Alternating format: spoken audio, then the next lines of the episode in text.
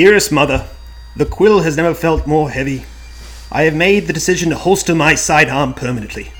I shall battle no more. The decision is difficult, but as the hogs taught me, I must be true to myself. I'm coming home to care for you and the farm. Signed sincerely, Captain Andrew Luck, retired. All right, Todd has a few words he'd like to say.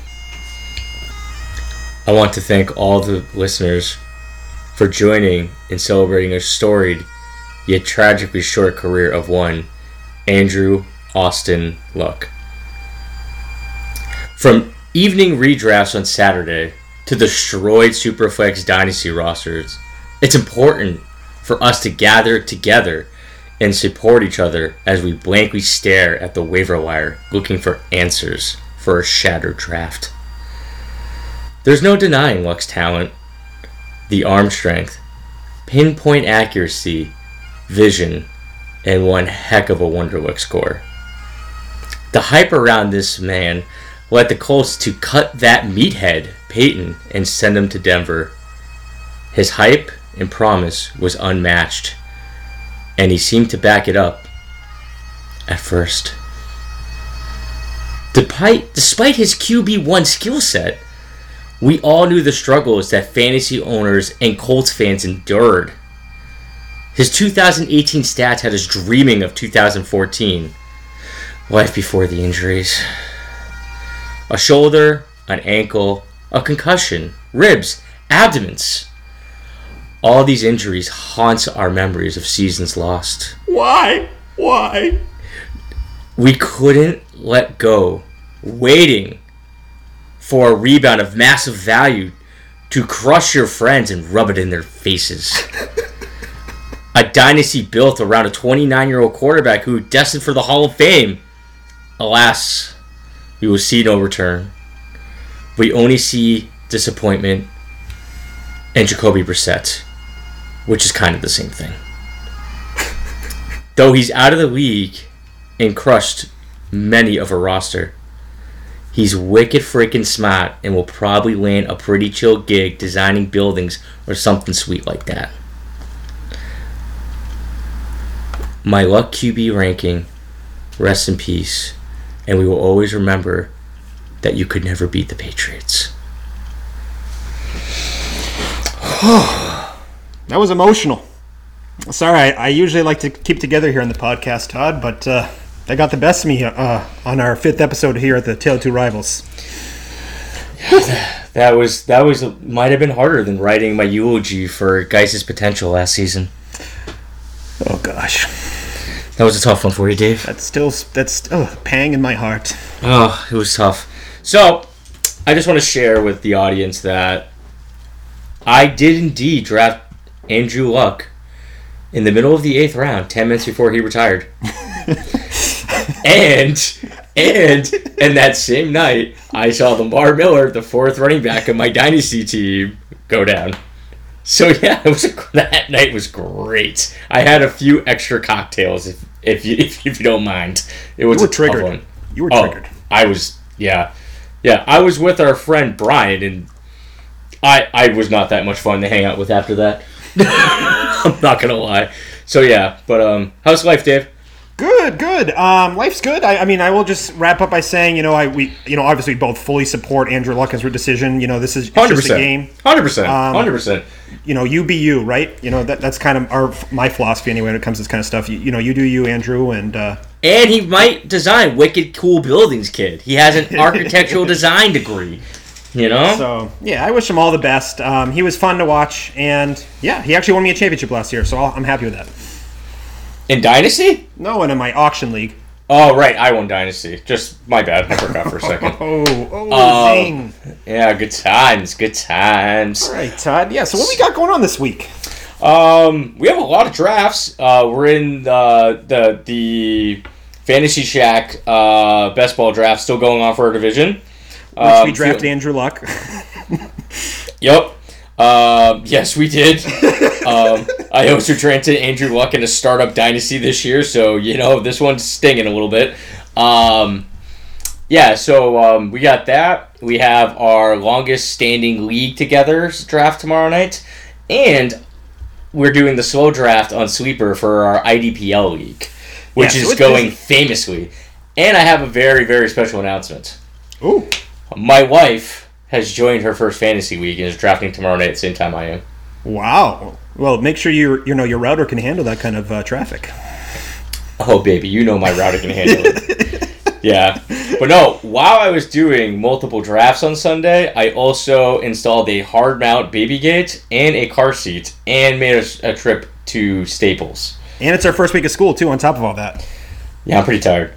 so, that's one reason why there will not be a stat of the week this week. That and uh, how rudely I was treated by my co-host, um, and just you know, easy, nerd. It's all good. oh, I'm flustered. Uh, relax, nerd. Let's get on with it. All right. So what are we doing tonight, Todd? So Dave and I were thinking about a few things. We thought about Oh, doing can a I mock. actually interrupt before we get to that? I forgot. I have a first for me too this week, man. What's that? I have never tried this before, but I will be drafting two teams at the same time tomorrow night. Oh, I remember my first time. That was uh, I That's had a crazy. buddy, a buddy Look of at mine. you. You're all grown up. I know a buddy of mine texted me saying that you know he's been too busy and they basically auto drafting Patriots. So he and it's a league that he really cares about. It's a bunch of his surgeon buddies, and he, he you know he, he made the call to the bullpen. I'm in.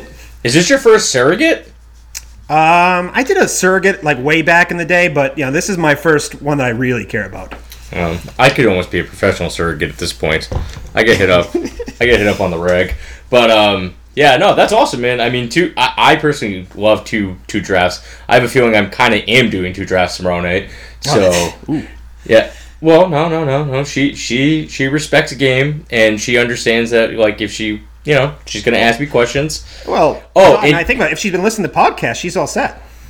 Oh, she listens to the podcast. Doesn't actually have to press play, but at the same time, um, so here's a crazy thing: is that she's in a 16 man league. Like, like that was like a detail that was not shared with me, and I was like, "You're in a 16 man league." She goes, "What does that mean?" And I was That like, basically makes it two QB just about. "Pretty Superflex. much." Basically, superflex at that point. Uh, yeah, yes and no. I mean, I mean, if, if as long as you pick up somebody's backup, like you're fine, I guess. But at the same time, like, yeah, well, we'll we'll see how the draft, we'll see how the flow goes. But uh, yeah, so anyway, so Dave and I had talked about uh, a few ideas this week. We thought about doing mocks, and then we thought about the idea of like, well, you know, like a lot of people do mocks, and you know, by doing it by like what position doesn't necessarily is it as reachable to people. And then we thought about it that a lot of you guys are probably entering into your redrafts or looking at the waiver wire because some of these guys we're talking about is might even still be there. So Dave and I decided we're gonna do a sweepers uh, episode tonight. Sleeper episode. So um, What's Dave- the definition for a sleeper, Todd? so it's funny like it, it this definition came up from you and me talking, Yeah. you know, and for me I said double digit rounds and then I backpedal and then I said you know what anything with an ADP of over 100 Yep. if you're not one of the 100 top projected players, you are a sweeper. Because that's looking at like the middle of like the eighth round, you know? So I would say that's when you start can you can start reaching a little bit at that point and start taking your guys. You know? I mean, I would say if you have a guy projected in the 13th, you're picking in the 8th. You, eh, you're stretching a little there, but that guy, if he was a 10th and you're looking in the 8th, that's that's a sweeper and that's okay to go chasing if that's somebody you're really high on. Um, what about you, Dave? Is there anything else you think I missed on that? Um, well, let me just establish a couple questions for you, Todd. All Sure. right. Um, I mean, I ask you: Has this ever happened to you before? Have you ever been uh, hanging out with the missus while she's talking to you about her day, and it's uh, all you can do to prevent yourself from thinking about um, zero RB targets, pondering their potential, or maybe she's telling you about the plans she made for you both on some random weekend three months in the future, and all you're thinking about how great it would be if Mike Gesicki broke out in year two, or, or heaven forbid, you find yourself beneath the sheets, enjoying some long-awaited couple time, and your mind wanders to Tre'Quan Smith in the 12th round of a best ball tournament. And in your excitement, you prematurely end things for you both. Um, well, of course that doesn't happen to us here on the Tale of Two Rivals because we are focused. We are dialed in for our sleepers, for our listeners. We've got rules, we've got strategies to talk about. And Todd, for me personally, I like to think of my sleepers as making a nice homemade pizza. Um, another food analogy this week for you guys. And Now, if you're listening to this and you're a chain pizza kind of guy or or, or lady, and all you or maybe you just like to reheat a, a sodium-rich frozen pizza from the supermarket, then this show isn't going to be for you. No, just turn it off. Go tune into some big network podcast that boring lists their sleepers in order to give you their spiel about why Curtis Samuel is an amazing sleeper. But in reality, in your league, he goes in the sixth round. And uh, no, no, no. Here tonight, Todd, on A Tale of Two Rivals, we're going to give you the recipe to make your own pie. Right. So Dave's apparently gonna just fly with these food analogies from now on. I like it. And no, Dave, I've never pure, premature ejaculated while thinking of fantasy. You had me at the up until that point. You had me, and then once you got to there, I was like, I was like, and especially not for like a wide three potentially, you know. Well, that's just you know the sleepers get me excited, Todd. But anyway, this is just Oh, a little God. a little something Oof. for us right here. Um, Oof, here we getting go. steamy. Di- I- well, yeah. This is I just want to you know hammer home this analogy for us, Todd. Yeah. So all right. So let's start. Let's start making some pies, baby. So uh, tonight we decided that we've talked on about QBs. Wait on QBs. Whatever. You know, like one QB week, you wait anyways. So we decided to do two running backs, two wide receivers, and two tight ends. Correct, Dave? Yep. All right. So uh, Dave, you want to kick us off with your first running back? Well, I just before we actually list them, I'm going to talk about maybe just how you know how our strategies are for what you know. Oh, what true, we- true, true, true. what we do for what you know how we go about finding sleepers. I think that you know because ideally we you know we have our own thoughts and opinions and our own biases, but it'd be nice to maybe tell people who are listening, um, you know, maybe give them the tools to find you know, and then they can go and they can find their own sleepers. So, Todd, do you have a certain strategy you like to do? I mean, for me, it's kind of like you. I I do kind of do my homework and looking at guys and like the later rounds and thinking it. For me, the number one thing is opportunity. If there's an opportunity for a guy to come in and get touches, you know, get targets, carry the ball, you know, that's number one more than anything. You cannot score fantasy points if you don't get on the field. So a guy, and it's usually um, an ambiguous situation, you know, where you're looking at guys that not necessarily like a handcuff or something like that, just like you're not really sure about where the rules are at. All right, so like that's a situation where like you're looking at opportunities. So like a guy I might not talk about, like like a Matt Breida would be like kind of like that. But uh, I picked some other guys too because I know Matt Breida's getting hyped up on sweepers right now. Yeah, yeah. He's Evans. He Evan Silva's shouted him out on a couple podcasts, and Yeah. it's the old Evan podcast bump. Whenever he mentions somebody, his ADP jumps two rounds. Right. So long story short is like his ADP when we looked on the the redraft for fantasy uh, fantasy football calculator just since I brought him up was uh, 905. So you're looking at him like in the middle of the ninth round. Um, and I think that his ADP's gone up because of the hype around him being a sweeper. So now he's not essentially becoming a sweeper to a certain degree. But that's because of the ambiguous and he has the opportunity. The next thing is about potential. And Dave will probably crunch the numbers to find the potential. Mine's a lot of like I, I like to look at just just the hard stats. I like to watch some highlights, to watch some tape.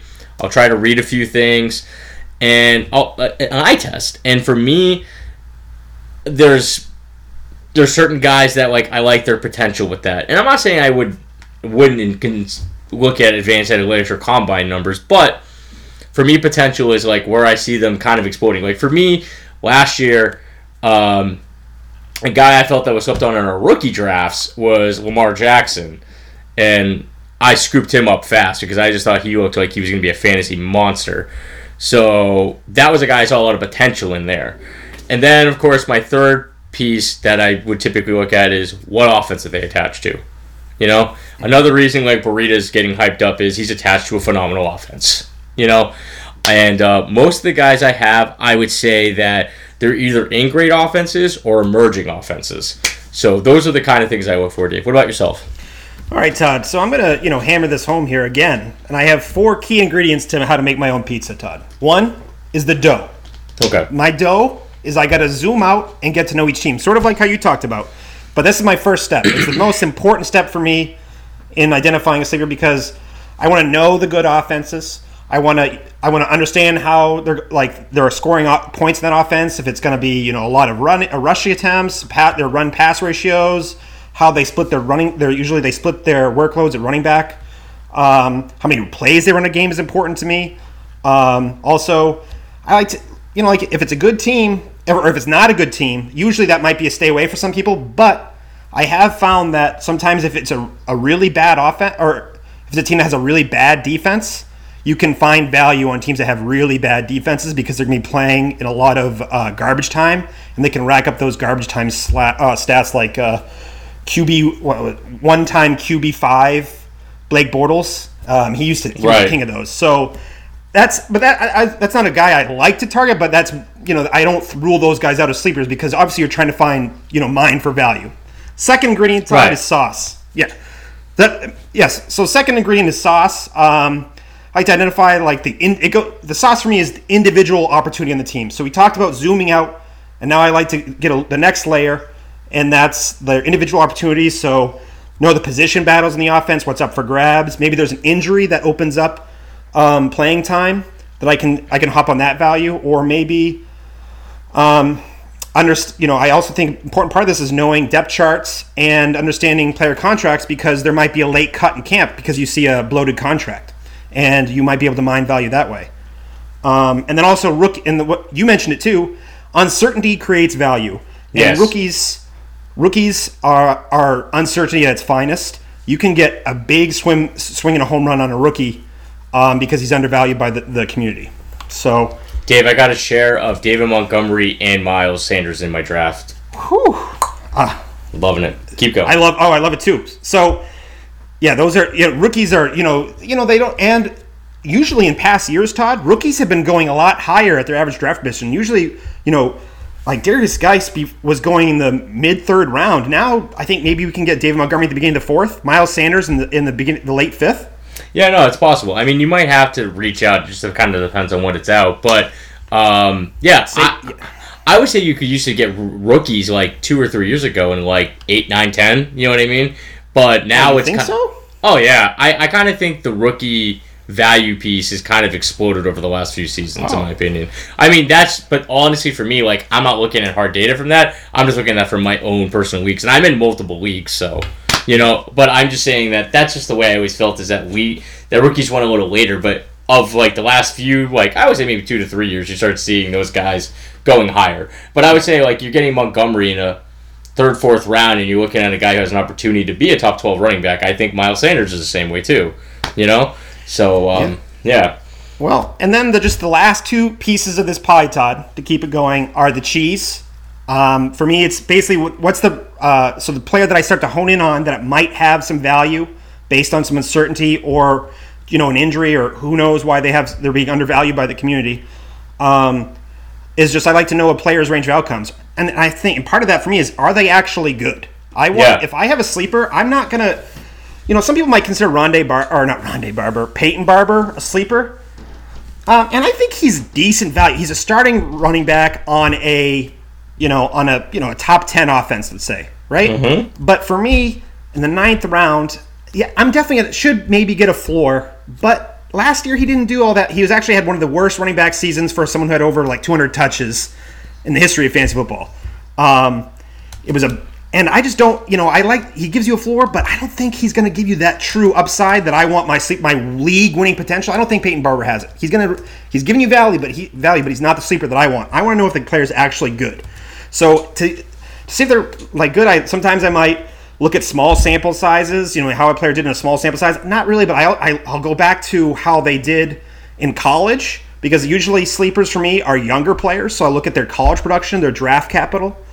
Um, and then the last piece is the toppings, Todd. And this is when I just let my, you know, this is just the, it's just the last piece of the pie, and it's, uh, it's just my, my imagination goes wild. I'll even use the eye test for some, you know, on a sleeper. Does he make my heart? Does he make my just my spirit glow? That's what a sleeper means to me, Todd. That's how I make my pies, and uh, that's what makes me say yes on certain players. It's just that little something's pizzazz that gives me what makes me want to draft him. Dave Dave wants that special little tingle when he's in the sheets with the sleepers. And- oh, Todd. Yeah. Well, anyway, that. So Dave, um, uh, okay, that seems like a pretty tasty pizza.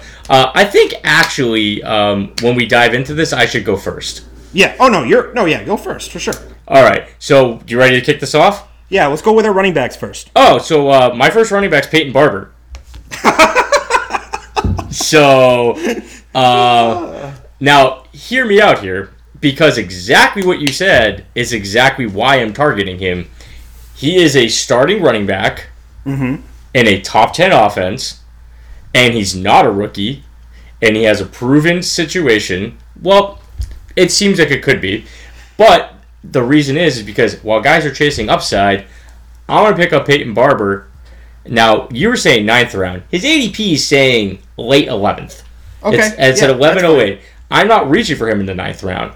But if he's at the end of the 11th round, and I'm looking at, at that point, probably my fourth running back is a guy who's a starting running back on a starting offense with Ronald Jones, who has not done anything to prove himself yet behind him, then I'm going to call that a win and say that people are overthinking it. That's what I have to say about that. And I understand the idea of you want to make it sexy. You want those sexy sweeper picks. And you know what? You go you, you know what? You go for your young studs and wait for them to kind of like have that uncertainty and explode. And I'm all about that too cuz that's what my next guy's about. But Peyton Barber will score points. If you have an injury early on, you much rather have Peyton Barber than other sweepers because you have a starter. I'm not. I'm never going to argue with someone over their sleeper pick because it's a sleeper for a reason. So I'm not going to sit here and, and argue. You know why? This is just your process, and that's fine. And from ro- certain roster construction, say if you drafted a Dalvin Cook who might be a little bit more injury, pr- if injury prone even exists, that term even exists. It does. Um, it totally does. People uh, people throw it around all the time. Yeah, yeah, people throw it around, but some people debate it. Anyway, I'm not even going to get into that. But if you have a certain roster construction where you took a lot of risk early on, Peyton Barber might make sense as a late round guy. I understand that. Absolutely. But Absolutely. I, I'd never argue with somebody on their sleeper. well, then why are we doing a cast? But I'm just saying. no, like- we're giving we're giving Right. we're giving the crew our sleepers. all right. Um, so my whole thing about it is, if Peyton Barber's there and you don't like guys with upside, he's going to be a steady depth guy, and he's the perfect guy to have in your in your arsenal if somebody goes down.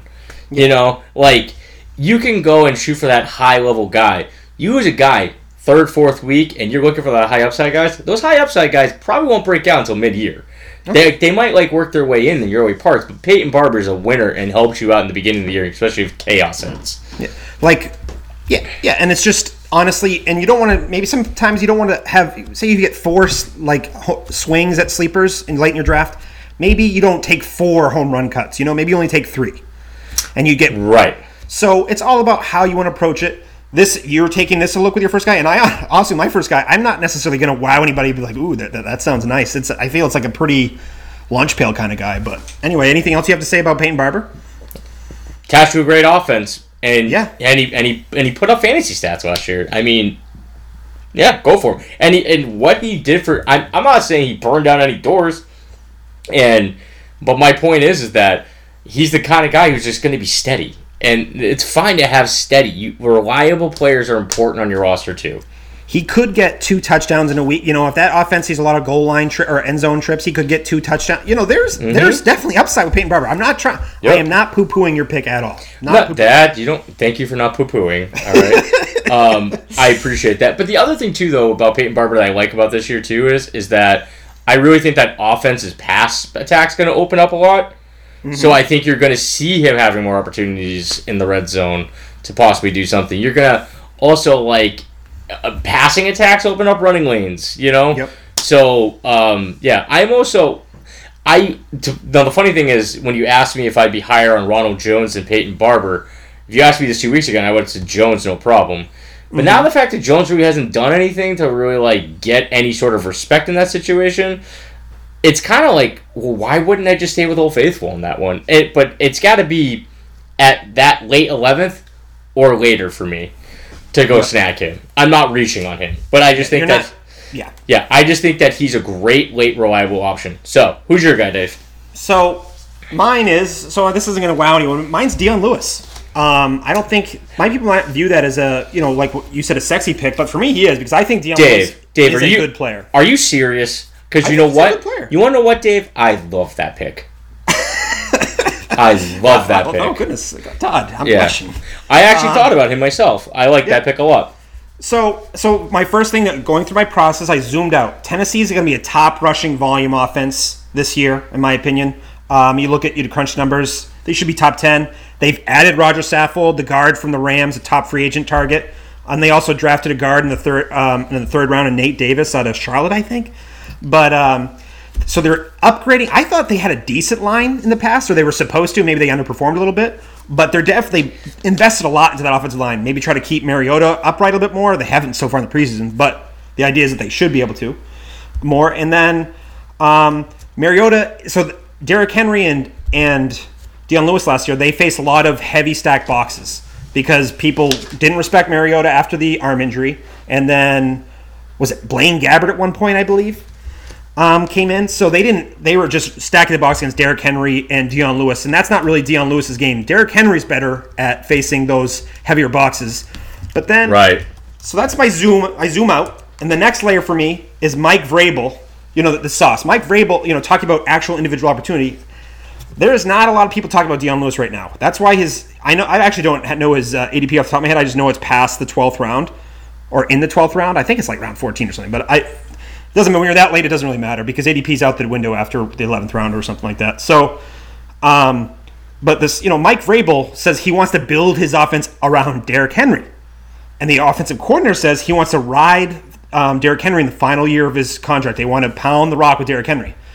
Um, but also, Derrick Henry's been in a walking boot for all of training camp until yesterday when he came back, um, came back to practice. But so you might initially think, well, that's not a lot of opportunity. But for me, Henry hasn't been a receiver in the past. He might get a couple more receptions this year because they might try to throw it to him a little bit because he's not a terrible pass catcher. He just they haven't done he hasn't shown it before. He might be able to. Who knows?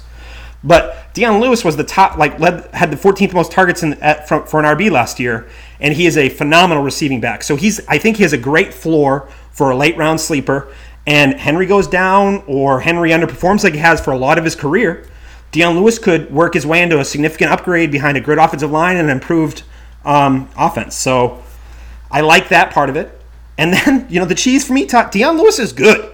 He um, he's getting a little old. I think he's almost 29. He'll be 29 by the season starts, I believe. Yep. Um, but you know when he was at Pitt, he was a stud. He was a workhorse at Pitt. He's, he he saw a lot of carries. He could handle a large workload. He suffered a lot of injuries early on. Um, but the last two seasons, I think he's played in 16 games in both seasons. And I mentioned earlier, he's he didn't really wasn't put in a lot of great situations because he faced a lot. He's not. He's better in a spread you out offense or an offense that you, you know can't necessarily commit to the run because he. And the the thing that jumps out the page to me, Todd, is that Dion Lewis is still forcing missed tackles. He's a Yeah. tackle breaker. He's 62 evaded tackles last year, which was 10th in the league for a 29% juke rate, which is basically you know how many evaded tackles you had div- divided by runs or rush attempts, and that was 16th in the league. So I and that's and this for me the, the little icing on the top, Todd, for for is I'm not. Have you heard of Shawn Siegele before, Todd? Yes. He's he basically is the godfather of the late round or le- the zero RB the zero RB strategy. He he was the guy Yes, who made it yes, yes, famous. yes, yes, yes, yes. He works I for Rotoviz. He's a uh, he might actually own uh, part of it now, but phenomenal, phenomenal. I listen to all his pot. He's phenomenal, but you know he preaches. You know you want a receiving back. That's that's the type of people you want to target for zero RB because it gives you a nice little floor while you're what you know while you're trying to wait for that RB to take over or you know get opportunity from an injury or something. And it's not like they're just giving you zeros every week. So that's what I like. And then if he does get that opportunity, I think Dion Lewis can can deliver. So that's why I like him as a sleeper. I, I love Dion Lewis super because it's the exact same thing with Peyton Barber. The only difference is, is like I'm not high on the Titans offense, but opportunities there. And the the thing about potential with Lewis is, is like exactly him as a cat as a catch as a pass catcher. You know, he's a phenomenal receiving back. He still does break tackles. We're Patriots fans. We saw it. Like, oh yeah, the guy he was, was, a league winner for people in 2017. Yep, The and- only thing that stopped people from from uh, Todd Gurley winning championships, you had to have Dion Lewis on your team that year if you wanted to win a championship against Todd Gurley because Todd Gurley was was you know plowing through teams in the playoffs that year. Right, and the two so the two things about Lewis you got to remember about why people aren't talking about him is is one we're only a year removed from him being at the same level of Derrick Henry in mm-hmm. drafts. When you looked at those two on the same team, they were. I mean, I don't remember what the ADP was last year, but it was close, is all I remember. It was not that far off, right? So we're only a year removed from that, and that's also with a new coach, a new offense, you know. And the other thing that we got to remember is, is that people are really hung up on those last four games for Derrick Henry because that's when Lewis disappeared. He mm-hmm. wasn't a good player in playoffs As an owner of him in a deep dynasty league, I did not play him in the playoffs, and I, however, I also had Henry, so it didn't really hurt me that bad. But my whole point is, is that you're talking about those four games just crushed his value this year and People made really enthralled with that upside, that potential. Yep, and then Henry just got boosted, and now like you saw Hen, and I've just been seeing Henry slide and slide and slide, and we know about the boot and everything, but Lewis is, it's kind of the same idea with with Barber. There's potential there. There's a proven track record there. I don't need to go all the way back to college with this guy personally, but No, no, no. It just And- adds to the like to the whole picture for me. I get that. I that's your thing. For me, once you're a few years removed from college, I'm good. But um, with the Titans, what the thing I think that was really important you pointed out is that's a great line. That is a very good line, and a lot of people don't realize that because it's an offense that underwhelms us a little bit. I'm not high in the Titans offense, but it doesn't mean that guys that aren't attached to these top 10 offenses can't produce points, you know? So, Yeah, and if they're giving you opportunity, even though if it's not a good, if you're still getting a lot of opportunity, and if you're a Right. good player, you can still, if you're and you can be efficient, that will help. You will get value. You you can you know you can do it. So And- I mean, what is and- Jeremy McNichols going to do it? Todd is he going to take over for Dion Lewis? Do you think? no.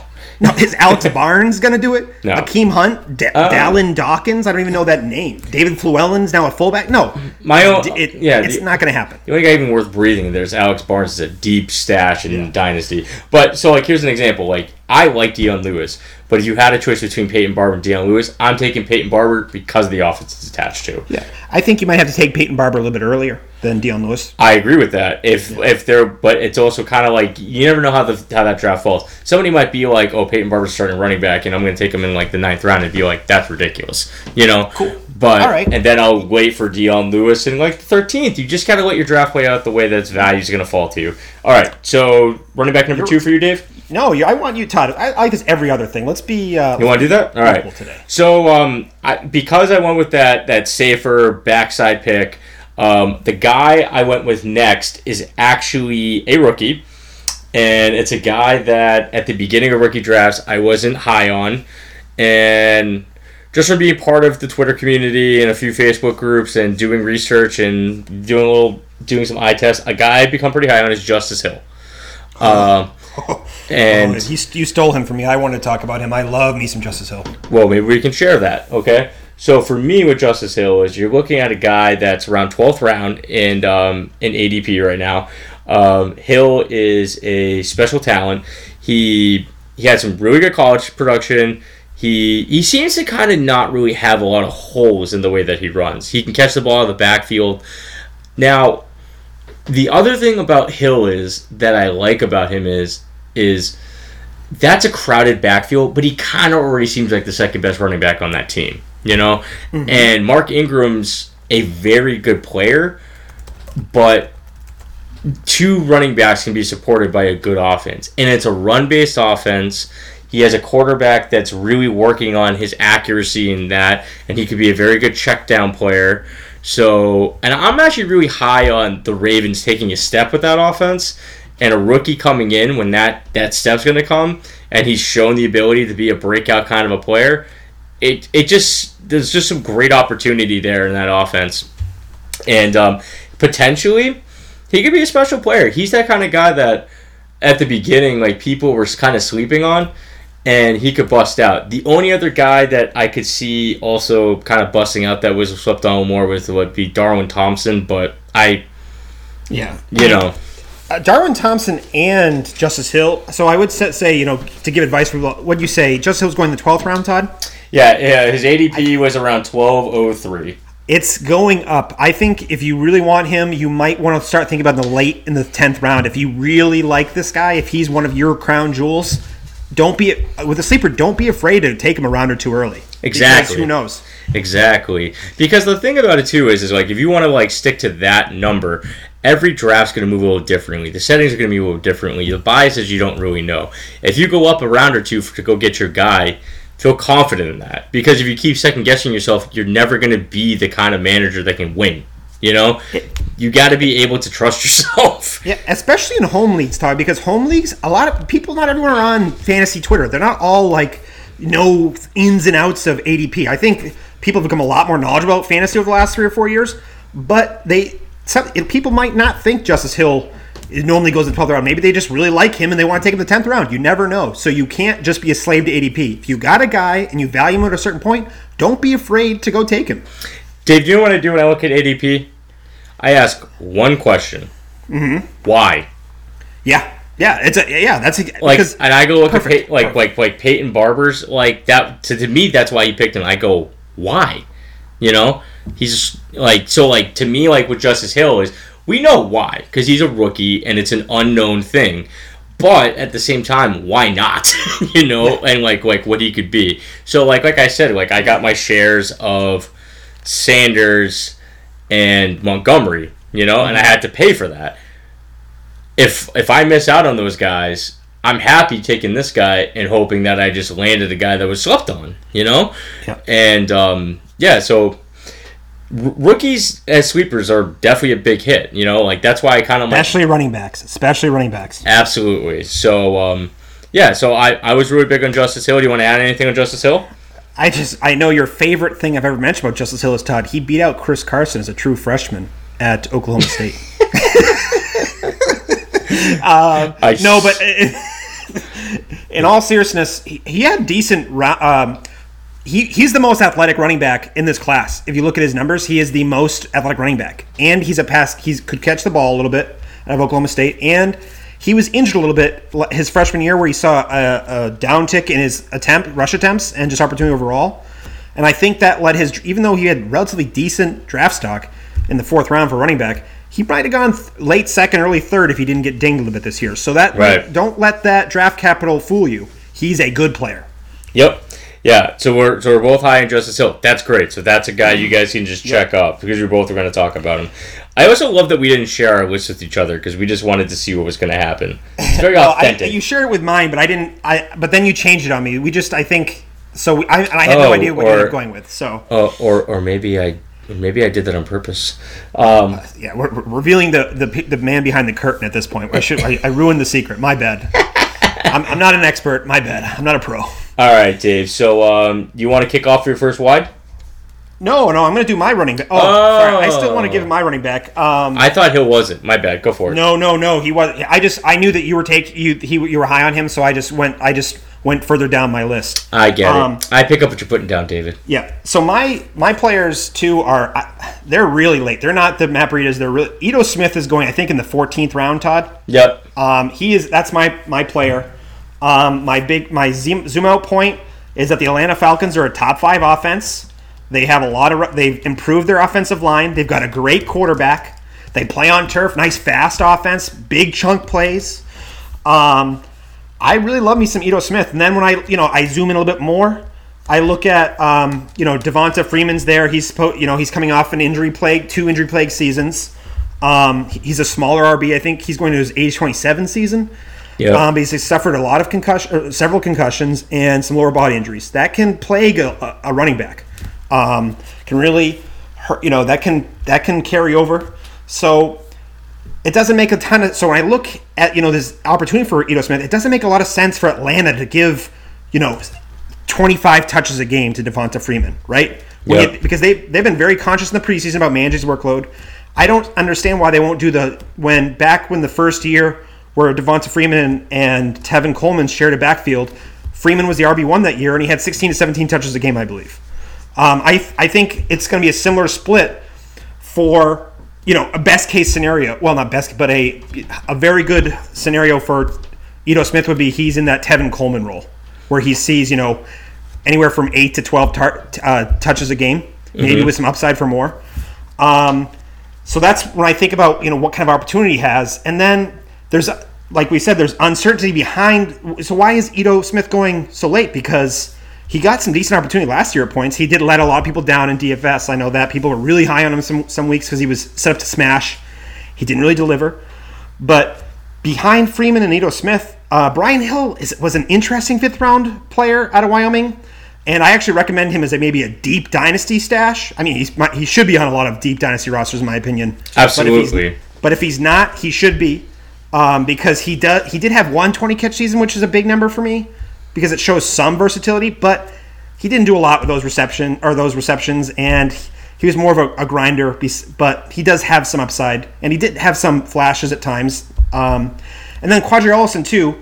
He's was drafted fifth round again this year by Atlanta, but he's more of a goal. Like I think he's more of a goal line vulture. 228 pounds, okay hands, but not not exciting.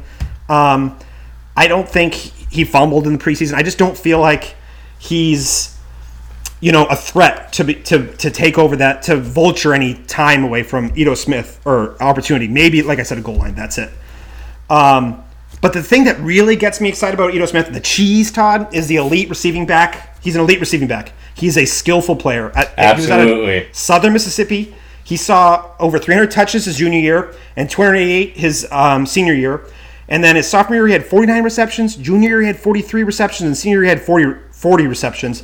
And then all over 10, and he averaged for over 10 yards per reception in college. That is elite. That's like, I think if you look I, in my database, I have a, um, I'm working on a database for um, college players. And if you take out the running backs in the NFL who were actually re- um, receivers in college, like, um, you know, I'm trying to think who was one of those, um, like Ty Montgomery. If you take Ty Montgomery out, Ty, um, Ito Smith ends up being a top 10 as far as his receiving ability in some, in a lot of categories because he is that elite of a pass catcher. Yep.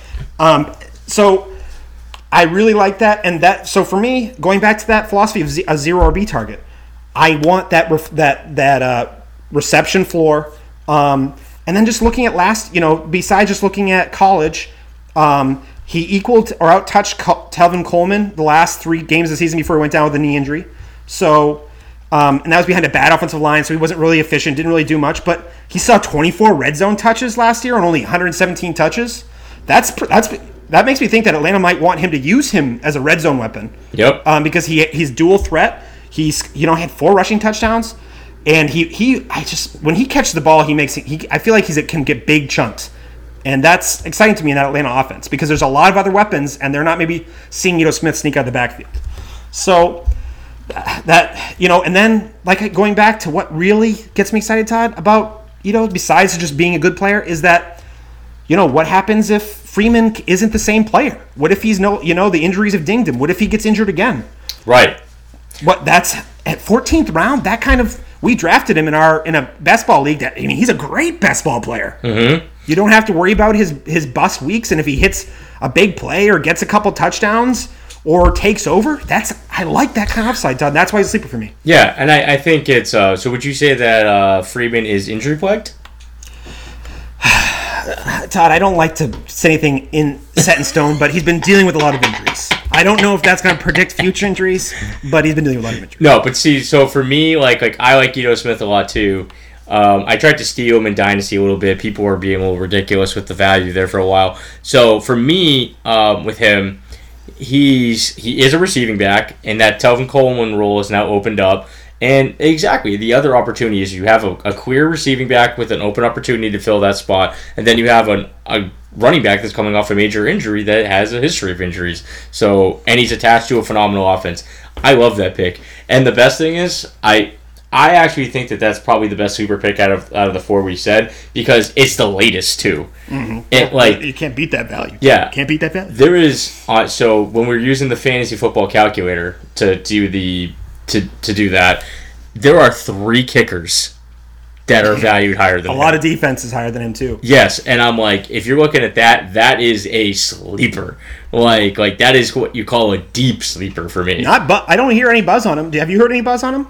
No, I, I, I, as you, like we've talked about him, we both really like him, and he's not going to cost a lot, you know. Yeah. So like, it's like whether you want to have him or like, or Bucker, you know. yeah. And uh, yeah, so I'm, I'm very high on him. So that was a good one, Dave. I like that one. All right, can we? So I think I think I really like what we're giving here, but let's try to pick up our pace a slightly a bit because I want to get out of here, give people a nice succinct episode tonight. Yep. So uh, for me, for um, I can actually do both my wide receivers at the same time because right, they're kind of at the Ooh, same time. Todd, So my two wide receivers have similar situations. One has had greater production, and the other one is. I feel like this is going to be a season where we're going to finally see what we've been hoping for. So my first guy is who had a really good rookie year, and Dave knows I'm obsessed with him, is Anthony Miller. Um, oh yes, Anthony Miller. uh, Anthony Miller, when he was coming out of Memphis, was the eye test passed. Like, like I went off and like it was just like YouTube all night with Anthony Miller, Yeah, you really liked him. I liked him. And um, I got my share of him in my last draft, so I'm happy about that. But the thing that I love about him is is that he didn't like burn down anything with like you know with receptions. He only had 33. You know, he had the 423 yards, which is not terrible for a rookie, but seven touchdowns. You know, No, that he was a touchdown monster. it was great. So that's seven touchdowns. He played in those 15 games. And for me, you're looking at an offense that was just scratching the surface of what it could be. You got Nagy there, who's a, who's a mastermind with offense. You got a young quarterback going into his third season. You got Allen Robinson, who I think is a if you, I mean he doesn't fit the definition of a sweeper, but I think he's great value as that. yep. Right. I think Trey Burton's going to bounce back a little bit and just keep people honest. And then do they upgrade at that backfield? Anthony Miller is in a very good emerging offense, and he's a very good player. And you can get him somewhere in the late 11th in some drafts. I went higher for him. I think I was somewhere around 9 to get him, and I was happy with him as my third wide receiver while I stacked up my running backs. Wow. Yeah. So, So like I was really oh, and I also picked Andrew Luck before him too. So, um, but the whole thing about that is is that like I I love he's a guy that I see. You saw he's you saw what he did in college. You saw the production. He passes the eye test, and then he proved something for me last year. And he's attached to an offense that I think is going to be a top ten offense in the NFL. I love Anthony Miller. he had a major shoulder injury too. He was like walking around in a sling in between games because it was a major. Uh, he had like a major shoulder injury last year too, Todd, and he, Yep. he still had that performance with that. So he's tough, tough as nails. I, I, I love him, man. Like when I watch tape on him, I couldn't. I could not stop thinking about Steve Smith. You know, um, the good one. So um, yeah, and my other guy is it's Day's boy. He loves him. I love him too. uh, Tre'Quan Smith. Um, he's right now like his ADP is around fourteen eleven. So you're looking at like end of the 14th, early 15th. I don't necessarily agree with that. I feel like you might have to go a little early for him, but how can you hate on a guy that has every physical gift you could ask for, and he could be the wide receiver too for Drew Brees, who's getting better with age, man. He's like a fine wine. It's crazy, and like anybody attached to Sean Payton just makes me excited in fantasy, you know. Mm-hmm. So you're looking at a guy that he's entering this year and he's got a lot of opportunity ahead of him. He's a second year wide receiver. He had five touchdowns last year. You know he can get the ball downfield. So he had 427 yards, but only had 28 catches. So like he'll eat up yards. So I like Tre'Quan Smith a lot because of the the athletic freak that he is, the opportunity in front of him, and the offense he's attached to. Yeah, he's he um he was a baller at I think it was USF I think University of Southern I think or UCF one of those USF or UCF one of those two. He was a third round pick. He had great size adjusted athleticism. He played at Central Uh, Florida. Yeah, Central, yeah, UCF. So he, um, I really liked him. And now people are there's a lot of negativity in camp, but you know how that is, Todd. Who cared? He is a good player. He, he flashed a lot of upside. He had two wide receiver one weeks last year. Mm-hmm. I love it. I like give that, especially if it's a best ball. This is the kind of guy that like I want that negativity so you can drive down his draft Yeah. capital. Oh, yeah. Please do. Ignore the noise. Please do. Ignore do. the noise. Please make him cheaper for me. So there you go, Dave. How about that for speed? I just did two That for was, you. that, that was good. All right, I'll give you two. I'll try to do my best here. All right, Michael Gallup. He's going, I believe, at the end of the eleventh round. Love Gallup. I, oh, I, I think you're a big fan of him as a rookie. I believe. Um, I was higher in Miller, but yeah, I like Gallup. Yeah. So, um, you know, you, zoom out a little bit, you look at Dallas, and it's a run-heavy offense, so that might scare you away. And they were um, 19 in the league in the pass attempts this year. But if you break it down a little bit more, Dak actually increased his pass attempts per game. Um, in the first, well, he actually not even breaking it down, but just looking at Dak Prescott as a passer for his throughout his career, he's got he's passed the ball more in each each season. He's all the way. Last year, he had 526 pass attempts. Um, Kellen Moore is coming to the offense now, the Boise State product, who, you know, people are talking is a lot more creative than in the past for the Dallas offense. So maybe a little creativity can open things up in Dallas. Um, And you know, I also you know look go now when I zoom in a little bit more, I look at when Amari Cooper arrived in Dallas. Dak's pass attempts went up three pass attempts per game after Cooper arrived. Um, and be, after Cooper, who actually has a little nagging foot injury, who he's talked about that he's going to be able to handle all like throughout the season. Um, that's you know that's a slight red flag in the back of my mind um, as a Cooper enthusiast, but um, you know there's no one else behind Amari Cooper. It's besides Michael Gallup. Um, you know Jason Witten's there. Um, Randall Zeke Cobb? Mike- Randall, okay, okay, Randall, Cobb, the ghost of Randall Cobb, he has come back. Injuries, had dealt with a lot of injuries, and then I guess you got Tony Pollard might be a, we- a receiving weapon, but I'm te- telling you, Todd, as far as if you look at and then okay, so that's a good point. So now, I, but I look back and I look at Michael Gallup's um, how he was used last year, and I think it was after week. Let me look back here. Um, after week six, he became the starter in week six, where he didn't. Um, I don't think he went under like 75% snap share after week six last year. And that was even after Mari Cooper arrived. So uh, Gallup established himself as that number two option. And if you remember, so and that, so he saw 70 targets as a rookie, which is pretty decent. He had over 500 receiving yards. Um, and if you just go back, I think it was, didn't Dallas play the Saints in the playoffs last year? Yes.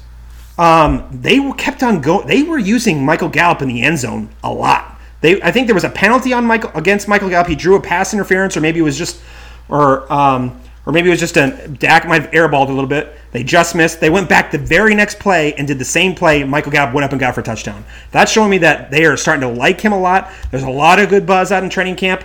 I like I like the idea of the second year jump for a wide receiver who um, I, I almost forgot too. He was an elite, in my opinion, elite college producer. He had over 35% of his team's receiving yards as a 20 and 21 year old, and he had um, a really good college dominator for 75th percentile, which is college dominator is a combin- is a combination between their best and last year's um, market share of their team's receiving yards and receiving touchdowns divided together. So it that's just shows you how he was an elite age adjusted producer, which you know is a big thing for me.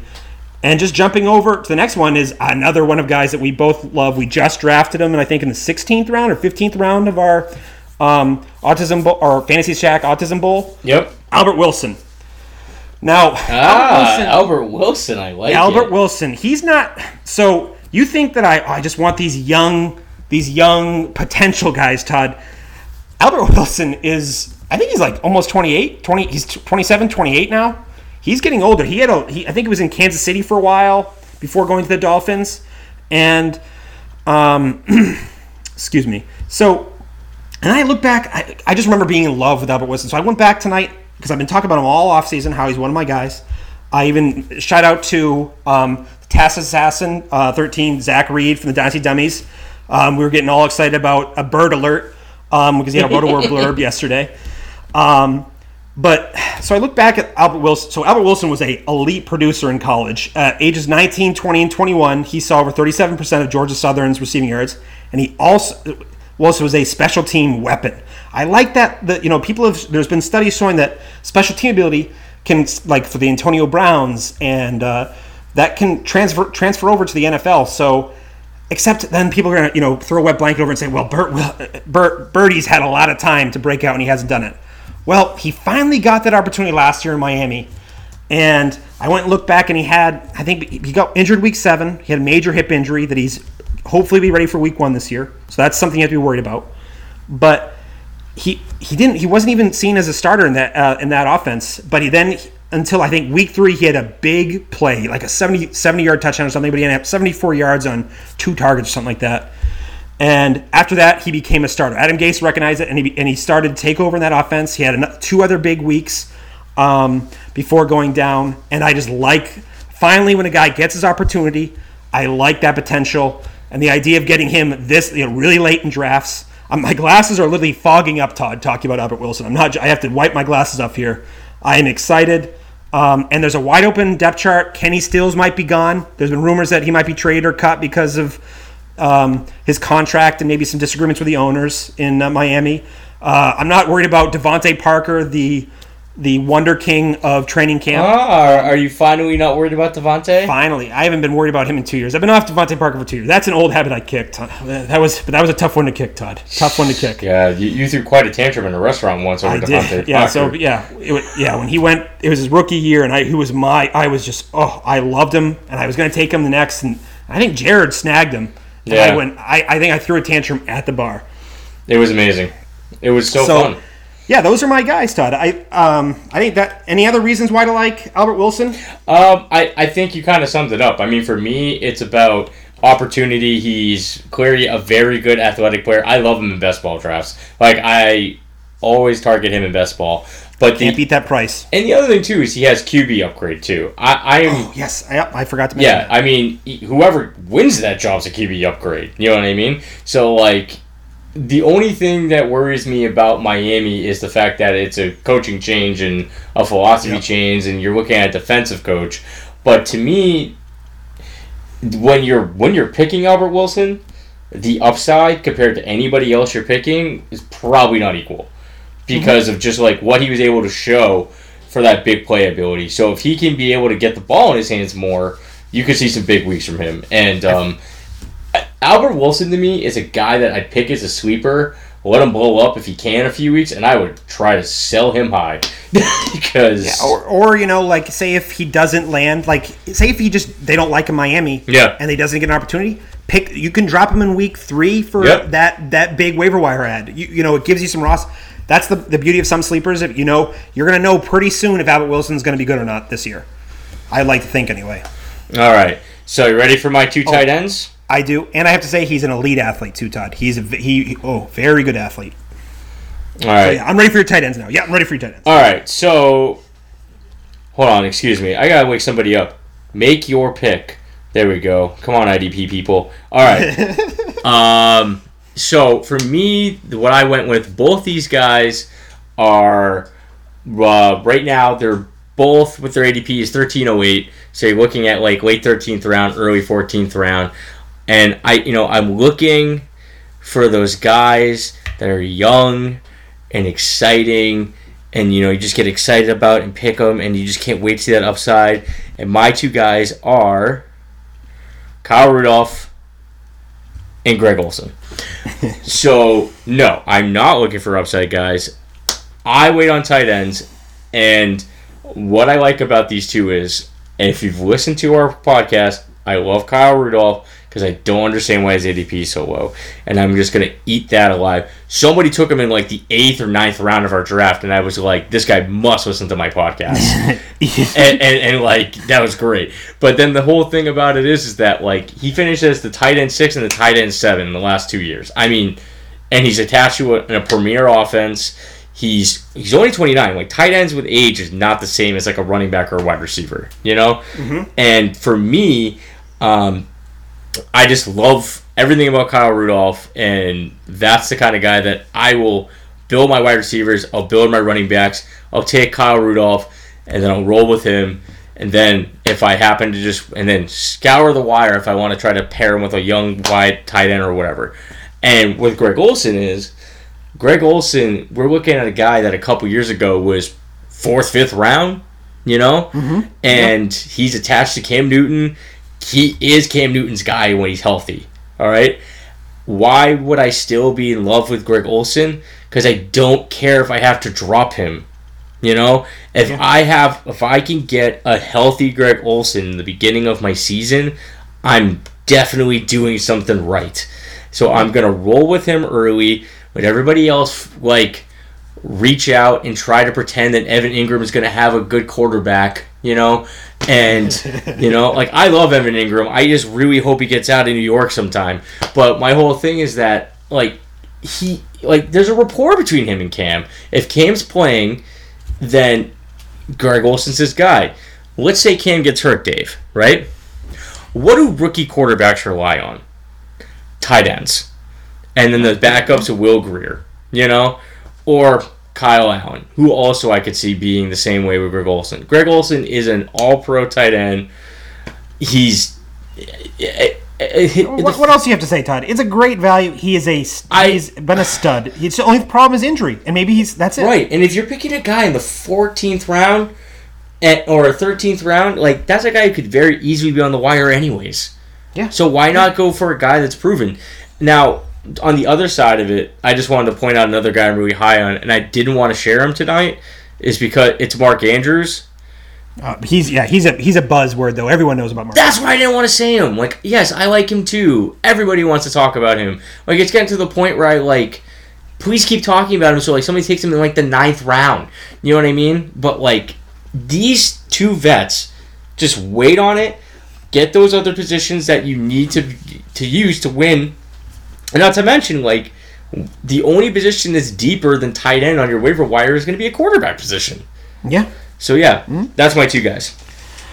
All right, so I so I actually decided to play around with this idea a little bit about just the idea of taking this guy as a late round tight end. Now, the, the problem is I have to a few caveats to this. I'm not taking this player if it's a really short bench. If it's a very short bench, I'm not going to take this player. And if I do take this player, this is actually an interesting strategy thing that I picked up recently. I want to make sure I have a kicker who has a later season bye week because this guy is suspended in Chris Herndon. He's not going to be playing until week six. Um, I don't want to have to say if I week a kicker is a week four. Maybe it's a really like I really like this kicker. He's doing well, and then week four, I don't want to have to burn a roster spot on that good kicker. Um, if I'm playing in a league like that, I should say that has kickers and defenses. But I want to make sure I have a, a, a kicker who has a later round bye or a later week bye, and that and Chris Herndon. And I heard on uh, Matthew Kelley's um, Roto Underworld podcast this week, it's called A Bridge to Herndon. That's what you have to do to get a bridge to Herndon, get through those first five weeks, and you might have a breakout tight end and, and you know, in Chris Herndon. Why do I, you know, looking, you know, looking back at the Jets offense, it's actually pretty low volume passing, but it's a new regime now in Adam Gase. But unfortunately, Adam Gase is also known for a very low volume um, offense.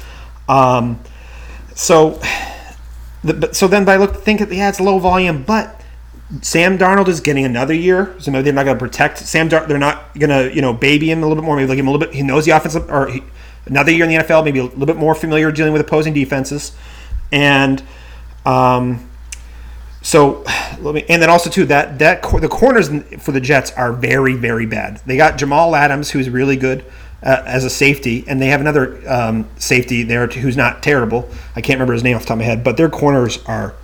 Ugh.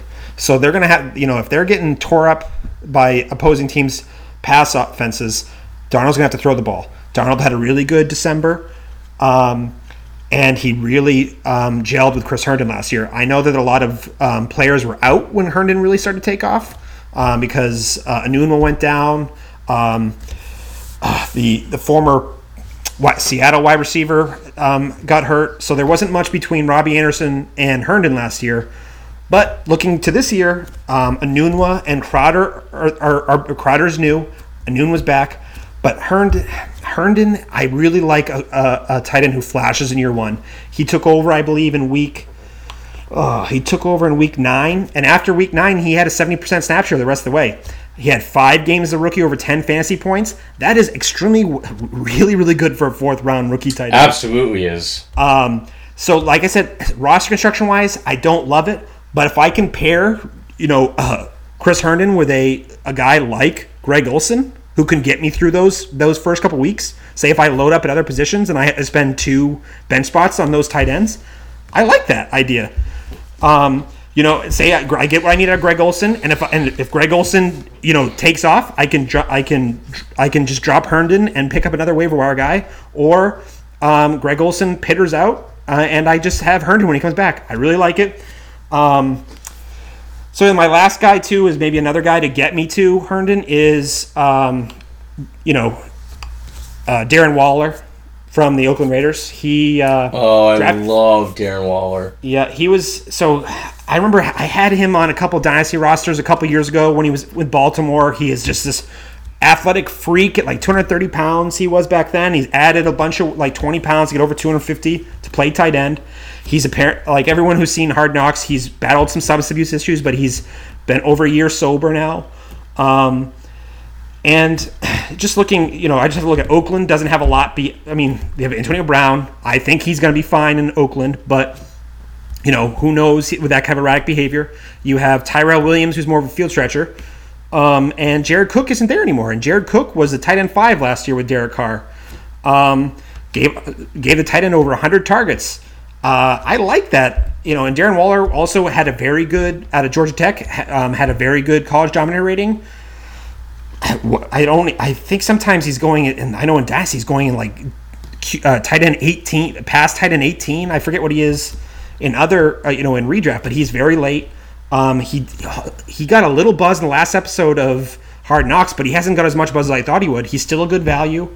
Um, yeah, that's my Darren Waller spiel. Another guy, I, and then if he doesn't, you say if he doesn't hit, whatever. I drop him. I drop him, and I and I have Herndon on my bench. So those are my two tight ends. Um, he dropped like two rounds for me after they featured him on Hard Knocks. I felt yeah. the Hard Knocks love. Oh, but great. not as much as I thought. Like, there's been past Hard Knocks guys.